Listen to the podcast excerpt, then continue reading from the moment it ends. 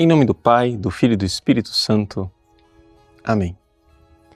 Meus queridos irmãos e irmãs, celebramos hoje a memória de São Martinho de Tours, este santo extraordinário modelo de leigo, de monge, de padre e de bispo.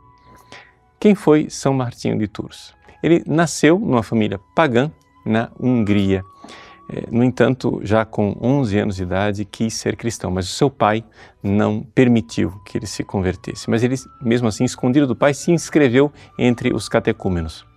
Quando o pai soube disso, o alistou no exército para que ele fosse dissuadido de seguir como cristão.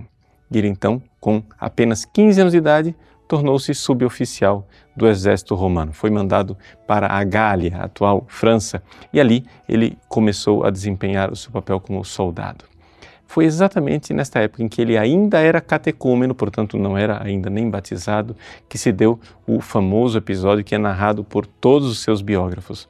Martinho, com cerca de 20 anos de idade, oficial romano, ali na cidade de Amiens, na França, vê um pobre no frio, no gelo, na neve, tiritando de frio. Ele então, soldado, tira sua espada, corta metade da sua capa e dá para que ele se agasalhe. De noite, Martinho tem um sonho. E então, no sonho, ele vê o Cristo com a sua capa no ombro e diz: Martinho, catecúmeno, me agasalhou no frio. É assim que este homem, pouco tempo depois, é, pede para sair do exército. O imperador, que era cristão, achou que ele queria fugir da batalha. Martinho heroicamente diz o seguinte: então, me coloque na frente da batalha, sem capacete, sem nada, e eu irei lutar. Irei voltar ileso, e depois você verá. Eu não estou fugindo da batalha, eu só quero me dedicar a Deus. Deus milagrosamente poupou Martinho desta morte porque houve uma trégua, uma paz, né, contra os adversários e, portanto, não houve a batalha. No entanto, Martinho conseguiu ser liberado do seu serviço no exército e então se dedicou como monge. Ele voltou para sua terra natal para tentar converter os seus pais, converteu a mãe, infelizmente não conseguiu converter o pai, e depois, como missionário, depois de ter se dedicado também a um tempo à vida contemplativa numa das ilhas do mar Tirreno, ele volta para a França aos 45 anos de idade e ali se torna apóstolo e missionário também no solo francês. Não queria de jeito nenhum ser bispo, foi então raptado pelo povo e sagrado bispo de Tours.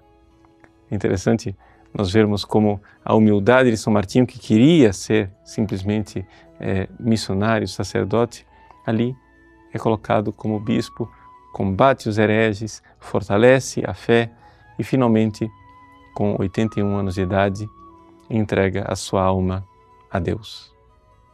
O seu biógrafo, Sulpício Severo, na narrativa da sua vida, que se encontra na leitura do ofício das leituras do breviário, nos conta a morte edificante de Martinho. Com 81 anos, já combalido de tantos trabalhos, de tantos sofrimentos, ele sente que vai morrer.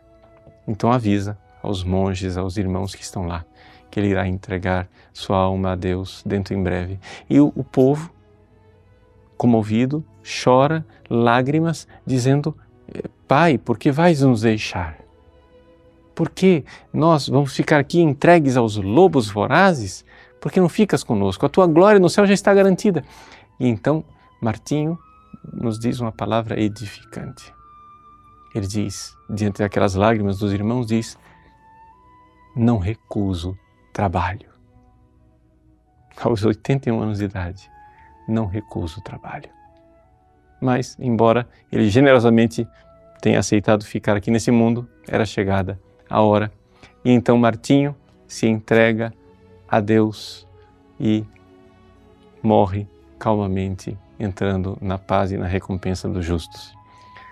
Agora vejam, a igreja que venera São Martinho, um dos primeiros santos a serem venerados sem ser mártir, aqui nos coloca um exemplo. Um exemplo de dedicação de homem que viveu quase que todos os estados de vida e nos coloca como magnífico exemplo de generosidade. Embora homem de Deus, com a recompensa garantida, não recusa o trabalho.